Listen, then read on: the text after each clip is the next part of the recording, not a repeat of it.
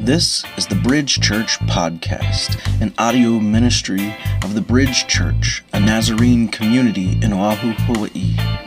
Please visit us in person or check us out online at bridgenaz.org. We hope to hear from you. We hope to see you. God bless. Mahalo.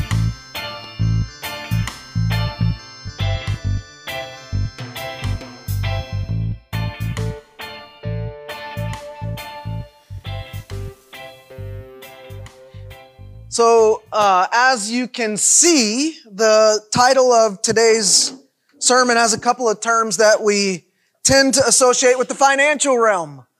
Uh, both are terms that adults should probably know. And, you know, I could give a short economics lesson and explain these, but I don't have the time or interest to do that. See what I did there? Interest is another economic. Thank you. Um, yes. Uh, that said, I do want us to think about these two terms right here in relationship to cost today. And I'm going to say more about that in a little bit, but to get us going, I'm just going to remind us where we left off last time. So at the end of last week's scripture reading, we encountered this scene where the 12 brothers are together, but 11 of them the 11 that came from Canaan, they still don't know that the 12th one, the man in front of them, is their sibling, their brother Joseph. They've come back, they've come from Canaan to Egypt again, and they're in the midst of a feast that Joseph has thrown for them. And the youngest, Benjamin, Joseph's full brother, he has five times as much food heaped on his plate as the rest of the brothers, than the rest of the brothers got. And so we're sort of left last week with this little bit of a cliffhanger. When is Joseph gonna reveal his identity to his brothers? And the answer is today. But not before he messes with them a little bit more. He's gonna mess with them a little bit more. In fact, there's a sense, y'all, that what happens in today's reading, in today's focal passage, is the worst of Joseph's acts of revenge. It's the worst of his testing. And there's a good chance, you're going to see when we read this, that what he does to his brothers causes high emotional stress, probably some psychological trauma. And honestly, the way this story reads, it seems it was perhaps unnecessary to do all this. He could have revealed himself like his identity during the feast, but he doesn't. Instead, he continues running these tests, these diagnostics to see if his brothers have changed as they claimed they had changed. And I suppose all of us at some level can kind of relate to that. Um, when someone has wronged us or done us over, especially more than once, we're not out of line to be cautious and perhaps even test whether they're the same person still or they have changed. I suppose it just depends about how we go about the testing, right? Joseph goes all out and not necessarily in a good way, not necessarily in a healthy way. And that's where we pick up today. Uh, dinner has just ended with full stomachs and a good night's sleep. The 11 brothers wake up in the morning and they're ready to head back to Canaan to Father Jacob with their brother Shimon or Simeon and Benjamin in tow. So the 11 are back together again and that's where we start at 44-1. It says, he commanded the one over his house. So this is Joseph. He's commanding his right hand man, his servant. Joseph commanded the, the right hand man over his house saying, fill the men's, that's his brothers, 11 brothers, fill the 11 brothers' bags with food as much as they can carry. And put each man's silver in his bag's mouth. And check this out. Put my cup, the silver cup, in the bag's mouth of the youngest, that is Benjamin, with his grain and silver. He, I should say grain and silver. He did according to the word that Joseph had spoken. As soon as the morning was light, the men were sent away, they and their donkeys. And so the brothers, they got what they finally came for. They got Shimon's, uh, Simeon, right? Shimon in Hebrew. They got grain. They got the, the man's orders filled. Right? And even more, they got full stomachs. They got a good night's sleep, but they also got more than they came for because Joseph frames his full brother, Benjamin. He frames him. And in doing so, he actually frames all the brothers. Revenge. He's getting them back. Just as you remember the beginning of all this, right? Where they sold him. Just as he had his overseer last time stashed silver coins in all their bags before. This time there's one silver cup placed in the bag, Benji's bag, right? They sold him for silver in the beginning. That word silver, it occurs five times here in this section. There's an emphasis on it. And it's likely, I think, meant to remind us readers and hearers of the start of all this, when Judah and his brothers sold Joseph for silver. He's doing the same thing back to them. He's getting them back. And at one level, I think this story is underscoring kind of how this love or lust for money has the potential to corrupt people and to damage relationships and hurt family. Any of y'all familiar with anything like that? um, it's like ever since the brothers sold Joseph for silver way back when, it will be the silver that hangs over their heads like a dark cloud or a silver cloud and follows them wherever they go. Something to think about. How money motivates us to make good decisions or bad ones and the lasting effects of all that. But the end of the day, what we have here is just a classical setup, a framing. A target has been identified and evidence is planted in Benji's bag while he's sleeping to make it look like he stole from this powerful Egyptian man, Joseph. It's sinister, but Joseph wants to see when Benji is caught, will the brothers sell him out like they did me? Or will they have his back? That's what we're about to find out. So let's continue reading. When they had gone out of the city and were not yet far off, Joseph said to his steward, up, follow after the men. And when you overtake them, ask them, why have you rewarded evil for good? Isn't this that from which my Lord drinks and by which he indeed divines? You've done evil in so doing. And he overtook them and he spoke these words to them.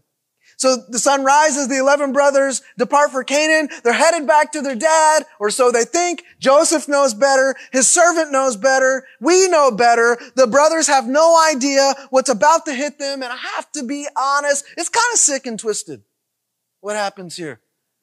It's pretty messed up to do this to your family. The brothers leave thinking everything is well. And in a moment, everything changes. He issues a command. We got a, a word of the week here. Ukase. I like that word. It's the word I learned this week. I'd never heard of it. Ukase. It's our word of the week. It means a legal proclamation or order. So Joseph is, issues his ukase and he tells his servant to get up and to chase after them, to overtake them. It's the closest thing we get in scripture to a high speed chase. It's like an ancient version of the TV show Cops or watching OJ speed down the interstate in his white truck, right? And it's all planned. It's crazy. He tells the servant, when you overtake them, hey, ask them two accusatory questions and make one accusation or one accusatory declaration. Here's the first question. Why have you rewarded evil for good? I don't know about you, but when I'm pulled over by the cops, yes, I've been pulled over by the cops. That's not fun. That's not fun. My heart's pounding. I start sweating. Even if I think a cop might pull me over, like I get all paranoid about it. Right? This is essentially the envoy of the most powerful man in Egypt. The place they're still in, who bears down on them. They must have been freaking out when they notice someone hot on their trail, right? Anxiety attack starts happening but it must have went to the next level when they saw who it actually was. And it must have raised another notch still when he asked them, Hey, we treated you so well. Why are you treating us so wrong? Why are you rewarding our good with evil? So things are compounding here. And the second question is also interesting that he's supposed to ask. Isn't this my Lord's drinking cup? The one he uses for divination. More on divination later. I don't know that Joseph actually does it, but um, to make it seem more Egyptian, perhaps that's what's going on. Then he makes the accusation again. Essentially, the, the what he said in the first question: "You have done evil." And at this point, I think they had to be like sweating bullets on the verge of panic attacks. They're also a little bit confused. They don't understand what's going on. So look at these next few verses. In verse 7, they said to him, Why does my Lord speak such words as these? Like they don't know why he's asking this question. Far be it from your servants, us, the eleven brothers, that we should do such a thing. Look, the silver which we found in our bags' mouths, he's talking about last time, we brought to you again. We brought it back from the land of Canaan. How then should we steal silver or gold out of your Lord's house? With whomever of your servants it is found, let him die. That's how confident they are that they don't have it. Let him die. If you find silver on any of us, let that brother die and let us become your slaves. And he said, now also let it be according to your words. He with whom it is found will be my slave and you will be blameless. And so even in the midst of these accusations and confusion, some logic manages to prevail. It doesn't seem right to the brothers. They respond with denial. They plead their ignorance and their innocence. They use the past as an example of their trustworthiness. And they ask a question that implies the impossibility of theft from the master. They welcome punishment should they be found guilty. And there's something to be said for the logic here and the reasonableness here under pressure. And here's something else. This time, did you notice? All the brothers are looking out for one another. This time they're all looking out for one another. Previously, when these same brothers sold Joseph into slavery and sent him down to Egypt, they were looking out for themselves. Now they're looking out for each other. Something's happened. And when we've allowed God to work his change in us, as the brothers seem to have done, we find that our interest shifts from self-interest to include the interests of others. Did you hear me on that? When we've allowed God to work change in us, as the brothers seem to have done, we find that our interest shifts from just ourselves to now including other people. Do you follow me? When God gets a hold of us, and I mean like really gets a hold of us, one mark is that we begin to see others and hear others and think about others. We begin to think about how our actions affect others. An earmark trait of God's people is that they care for one another. That's been an earmark trait of Christians since this whole Christian thing started. In fact, in the ancient world, Christians were thought weird because of how much they cared for one another and shared with one another.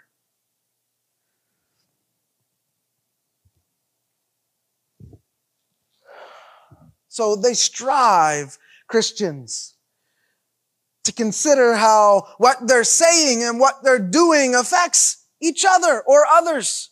And yes, we, we all fail at this sometimes. Sometimes we're selfish, but we're called to be a people who consider one another and who consider each other. That's the case in our places of work, our schools, our friendships, and dare I say, our church. Do you ever think about that? Everything about how your actions affect others. Your words. Your presence or lack thereof your participation or lack thereof, your giving or lack thereof. Part of the ethos or ethos of the church of God's people is that how we live, how we live affects the whole body. This is an analogy the New Testament uses, right? The hand affects the foot and the foot the eye and the eye the hand and so on. So true transformation looks a lot like doing what each of us can to help create unity and preserve unity and foster unity. It looks like having each other's backs. Like being able to count on one another. You know, all my life as a Christian, 20 plus years in now, that's what I've longed for. What I've yearned for. And you know? I've never fully, fully found that. A community of people that are just hungry to be a thinking people and people who are eager to serve and have absolute commitment.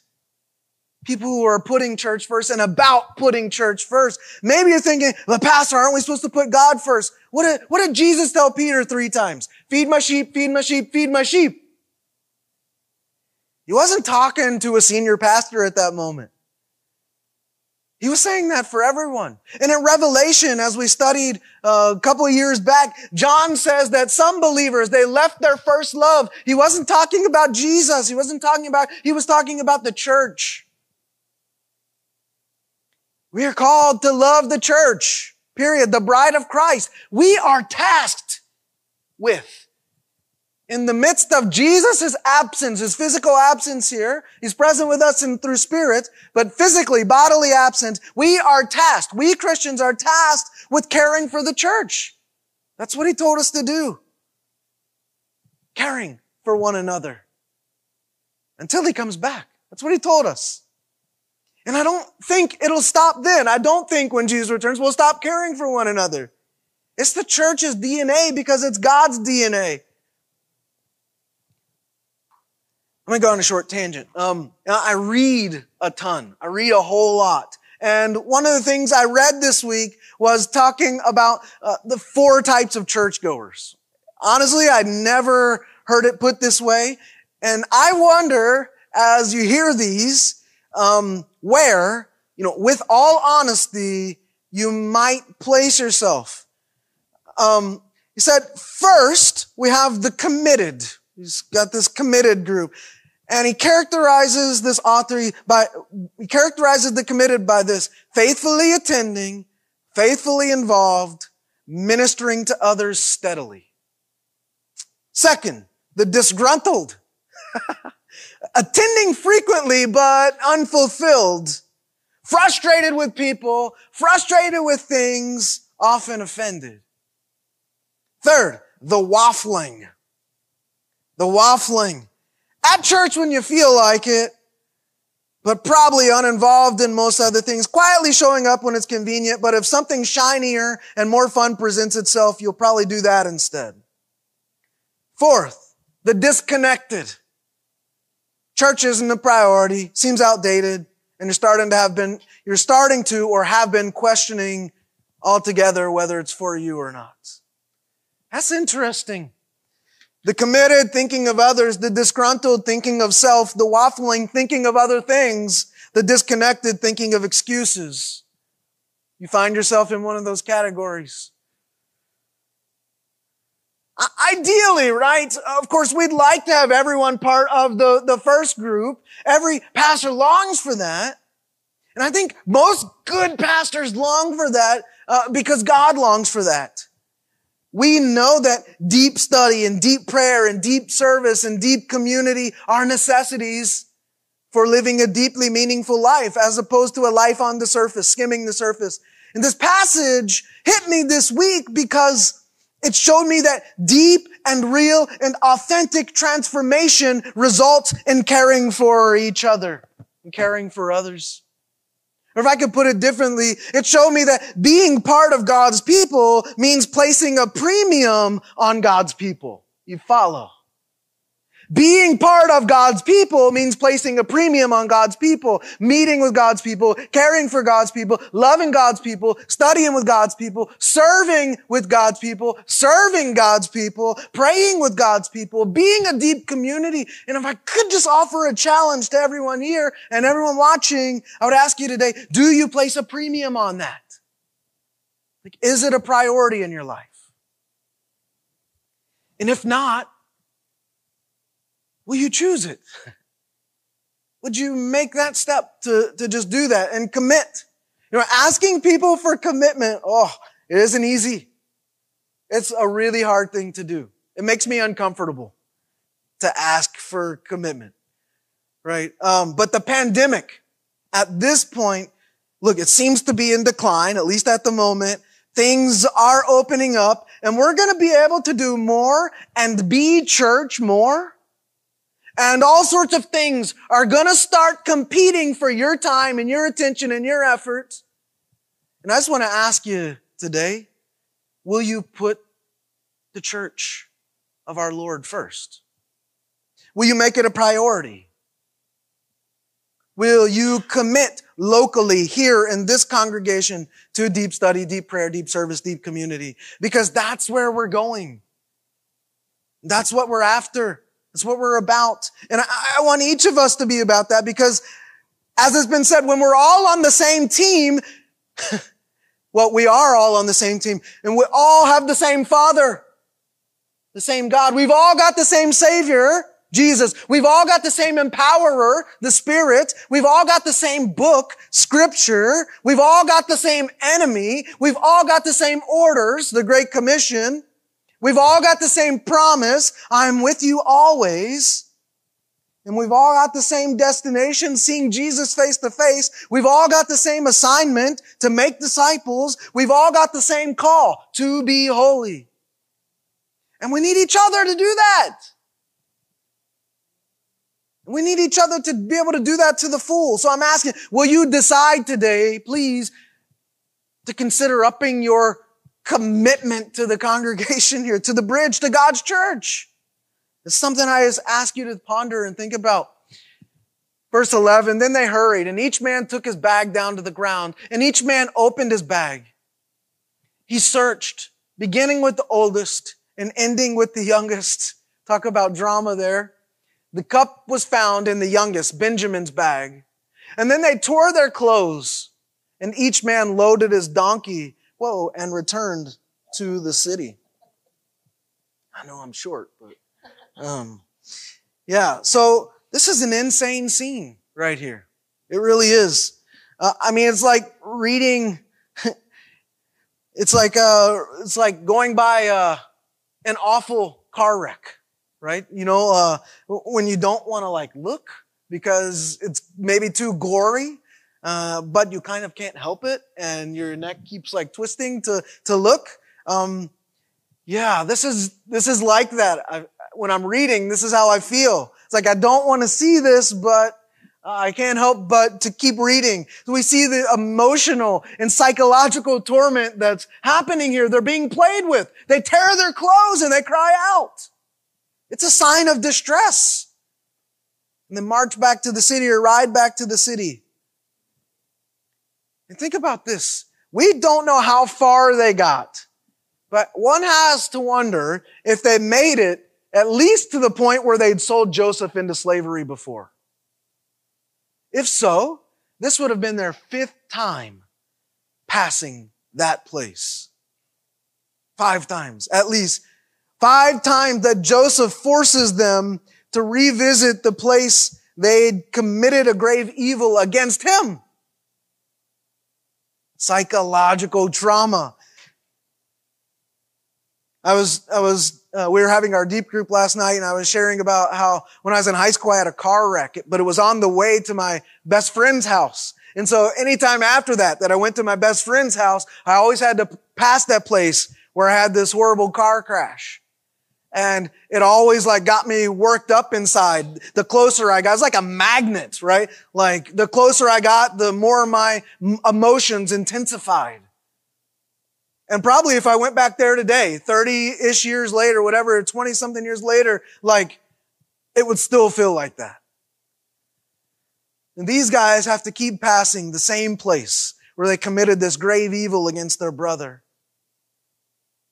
And it's like, he keeps throwing it in their faces, getting them to think about it. You ever know anyone like that who's constantly throwing stuff back in your face?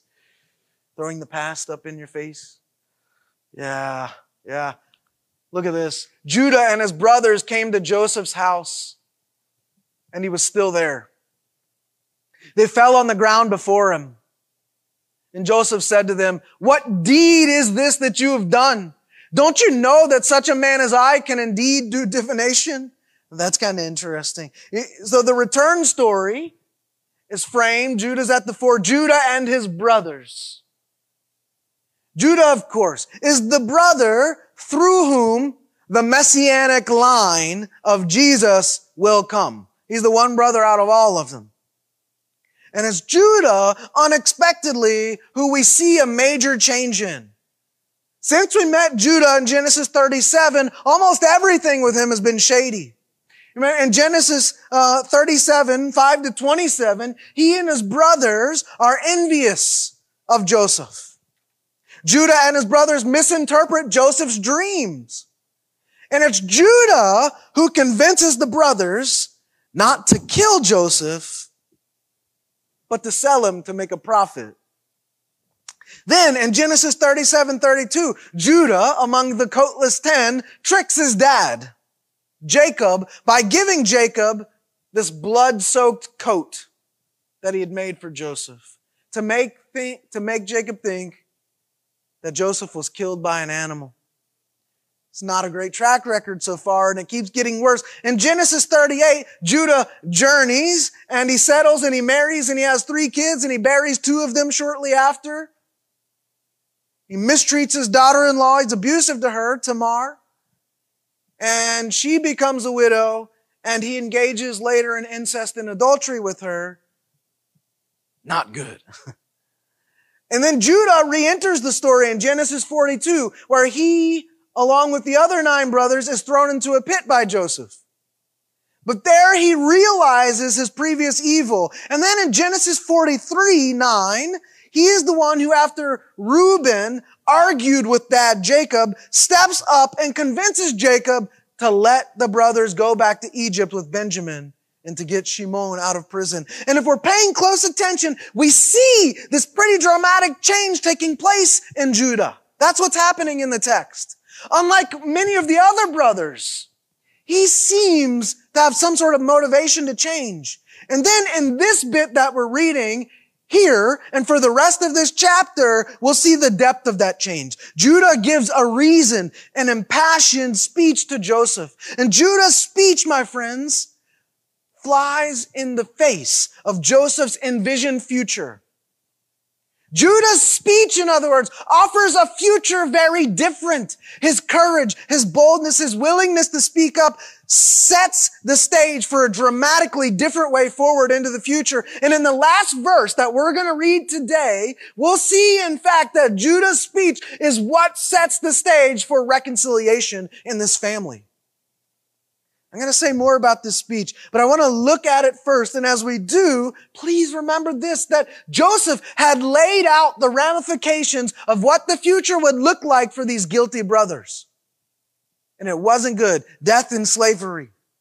But the speech comes onto the scene and it offers a stark contrast, a future different, a different future. Let's, let's read this. Look at this. Judah said, what will we tell my Lord? What do we speak? What, what, what do we say? How will we clear ourselves? God has found out the guilt of your servants. Here we are. My Lord's slaves, both we and he also in whose hand the cup is found, Benjamin. And he said, far be it from me. This is Joseph speaking. Far be it from me that I should do so. The man in whose, the man in whose hand the cup is found, he will be my slave. But as for the rest of you, go up in peace to your father. so it seems Judah does have some honesty in him. He's taking, trying to take responsibility. He says, look, we've been caught. We know we did wrong. Well, we had no idea, but now we do. And we're going to keep our word that we made to you. We're your slaves now. And Joseph responds, No, no, no, no, no, no, no, no. Not so fast. I don't need you all to be my slaves. I just want Benji, the youngest, the thief. He's mine. He's, he's as good as dead. The rest of y'all can go back to your dad in peace. This is twisted. This is messed up. And of course, Joseph knows well that if they go back to father this way, there will be no peace. But he's waiting. Is anyone going to step up and redeem the moment? And of course, they didn't stick up for him years ago, these brothers. But if they've really changed, someone in this moment will stand up for Benji. And someone does. It's Judah. We continue reading, and Judah came near to him and said, Oh, my Lord, please let me, your servant, speak a word in my Lord's ears, and don't let your anger burn against your servant, for you are even as Pharaoh. Judah, with incredible courage, comes before the ruler and asks for his ear, and he wants to speak. And Joseph allows Judah to come forward and speak to him. We get the content now of this future changing speech. It's like a master class in a court of law. My Lord asked his servant saying, have you a father or a brother? We said to my Lord, we have a father, an old man. This is argument one that they're making. Dear ruler, you asked us about our father and we told you the truth. And a child of his old age, a little one and his brothers and his brother is dead and he alone is left of his mother and his father loves him. That's kind of confusing. We'll, we'll parse that out. You said to your servants, bring him down to me that I may set my eyes on him. And we said to my Lord, the boy can't leave his father. For if he should leave his father, his father will die.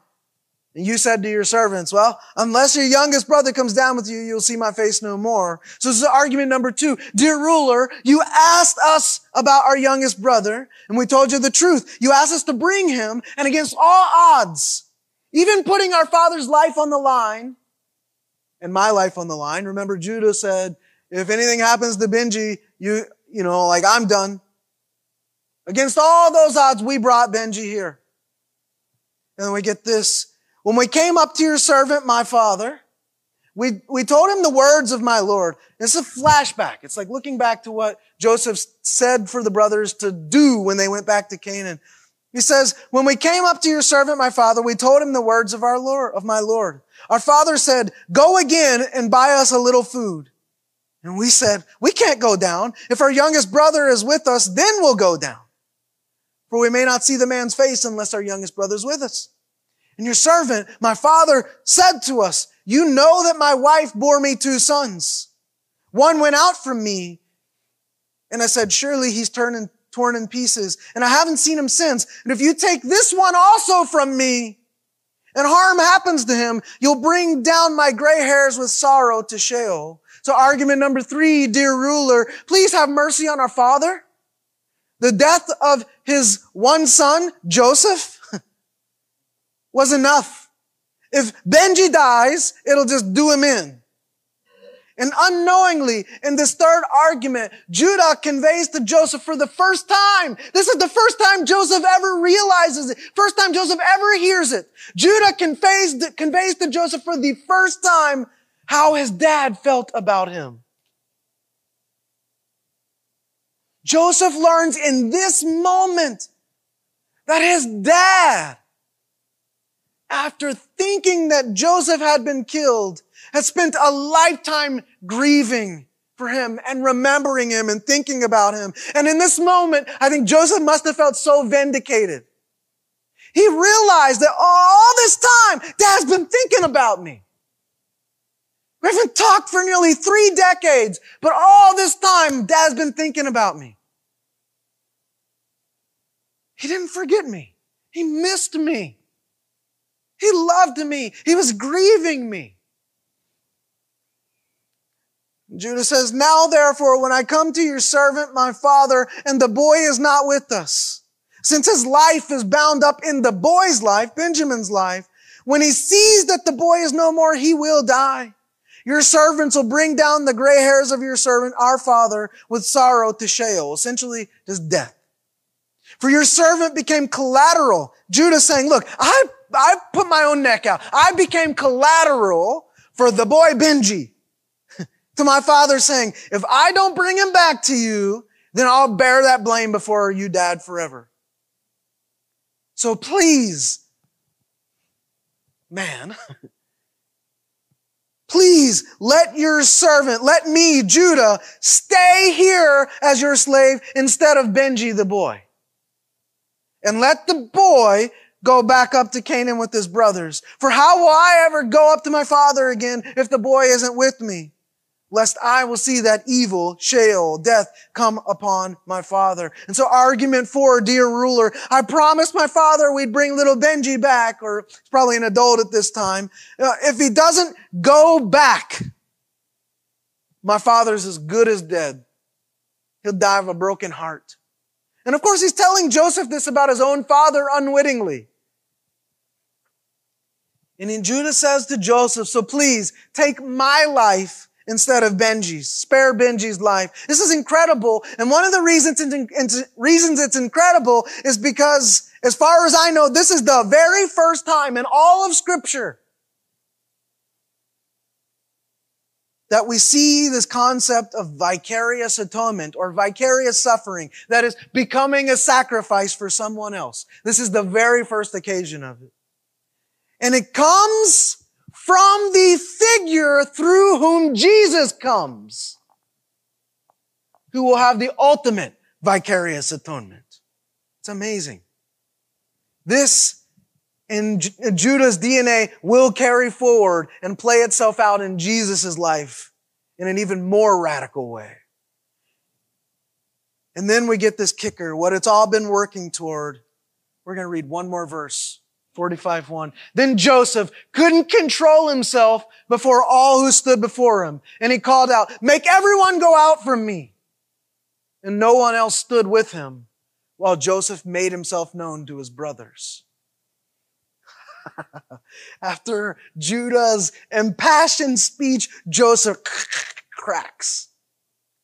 He can't take it any longer. No more tests, no more ruse. No more undercover brother. The truth surfaces as he reveals himself to his brothers. And I don't want you to miss this, friends. The change Judah allowed God to work in him is, I think, what helped bring about the change in Joseph. And that's still exactly how it works.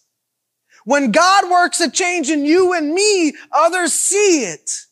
And when God works a change in you and me, and we commit to Him with all we've got, people notice.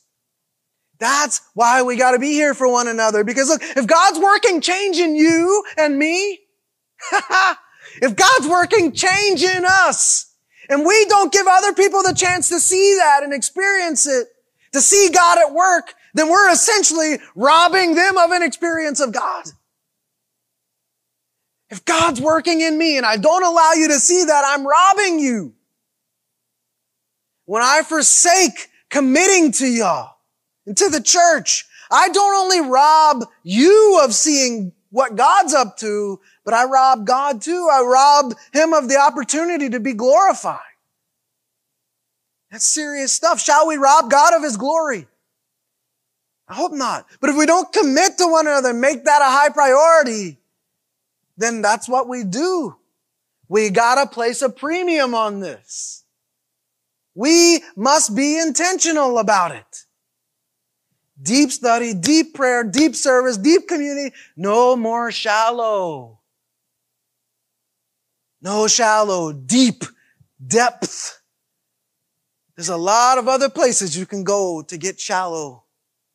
I don't want to play church here. Not interested. Don't want to play Christian. Not interested. I was reading something this week that essentially said, said this, the one thing that has caused the greatest wound to Christianity in this country in the last few decades is nominal Christianity. We actually have a second word of the week this week. Nominal Christianity. Nominal is the Greek word for name. Nominal Christian means being Christian in name only, but not bearing fruit. Nominal Christianity is being associated with a congregation or a denomination or whatever, but that's it. No fruit, no real commitment, self-interested, and of course the only proper solution to that is deep Christianity. committed, fruit-bearing, team-based, family-based Christianity. And here's where all this really hits me. Joseph had a plan. Follow here. Joseph had a plan laid out for his, if his brothers were to, to disappoint him. Let me say that again. That was horrible. Joseph had a plan laid out that was going to take place if his brothers were to disappoint him. If they failed the test, then things would have ended horribly. He had the future mapped out for them. He had it ready for them. But Judah speaks up and it changes everything. It changes the future landscape for the family, for all of Israel, for you and me as Christians. It changes the future landscape. And you know, I think there's a sense which we're, we're in a moment kind of like that right now. We are in this moment coming out of COVID, out of this time where we're still like left unsure what exactly the future looks like. We don't know. But here's what I want to say. I don't believe the future is simply going back to how things used to be. It can't be. God's doing a new thing and opening up new doors, forging new paths, and giving, yes, even us new opportunities. And will we have completely missed the boat if we just try to go back to how it was? I think so. Judah's speech reminds us to be courageous and bold and to march into the future by placing a premium on what God cares for, and that's people. Our church's leadership is currently exploring how do we get this soul good initiative off the ground? How do we get it up and running in our community? How do we get to feeding people and getting hygiene products to people? We're talking right now with some schools this coming week about some partnerships. There's a, I think some fires brewing in some people in our community. We're talking about possible sports camps that we can get going. We're talking about how we can partner with Bethel University. We're talking about growing deep groups. We're talking about raising up some ministers from among us.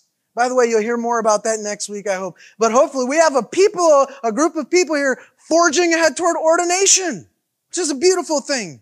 But it takes sacrifice for the community and it takes commitment to the community.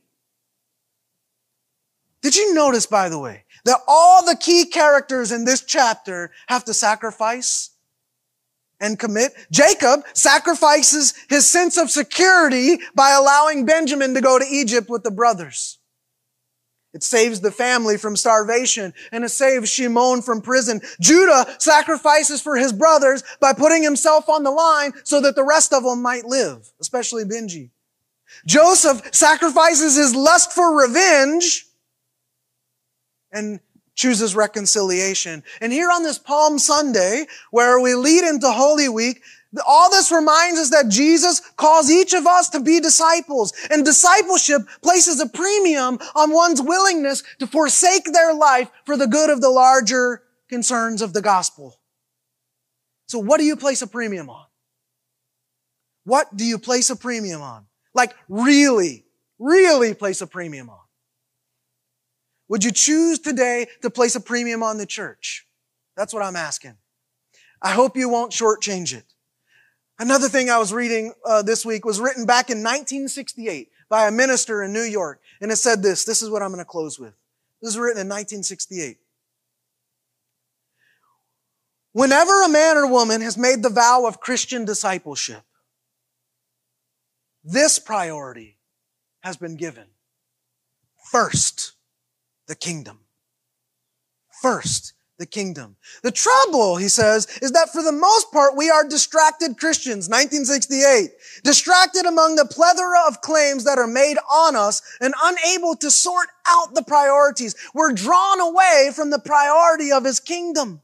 But seek first his kingdom and his righteousness. If we're absolutely honest about this, he says, we don't do this. We have to admit that we've often simply reversed this priority. We've given first place to securing material prosperity and then have hoped that somehow the blessings of the kingdom would be ours as well. We try to make ourselves and our families secure in the goods of this world, and then we see if there's something left over that might be of use for the kingdom. According to Jesus, there's nothing wrong in seeking provision. It's the priority that's wrong. This is the devastating command. First, the kingdom. Devastating command. First, the kingdom. First, because everything you have comes from the Heavenly Father, and you're simply His trustee. First, because the logic of the Christian mind is not self, neighbor, God, but God, neighbor, self. First, because this is what we were created for, and therefore the qualities of the kingdom take precedence over all earthly possessions and physical desires. And that, friends, is the bottom line. First, not second, fifth, or tenth. First, seek his kingdom. Place a premium on seeking first his kingdom. And imagine what a future driven by that and guided by that looks like. First, his kingdom. First, his kingdom. Amen. Amen. Stand and let me bless you.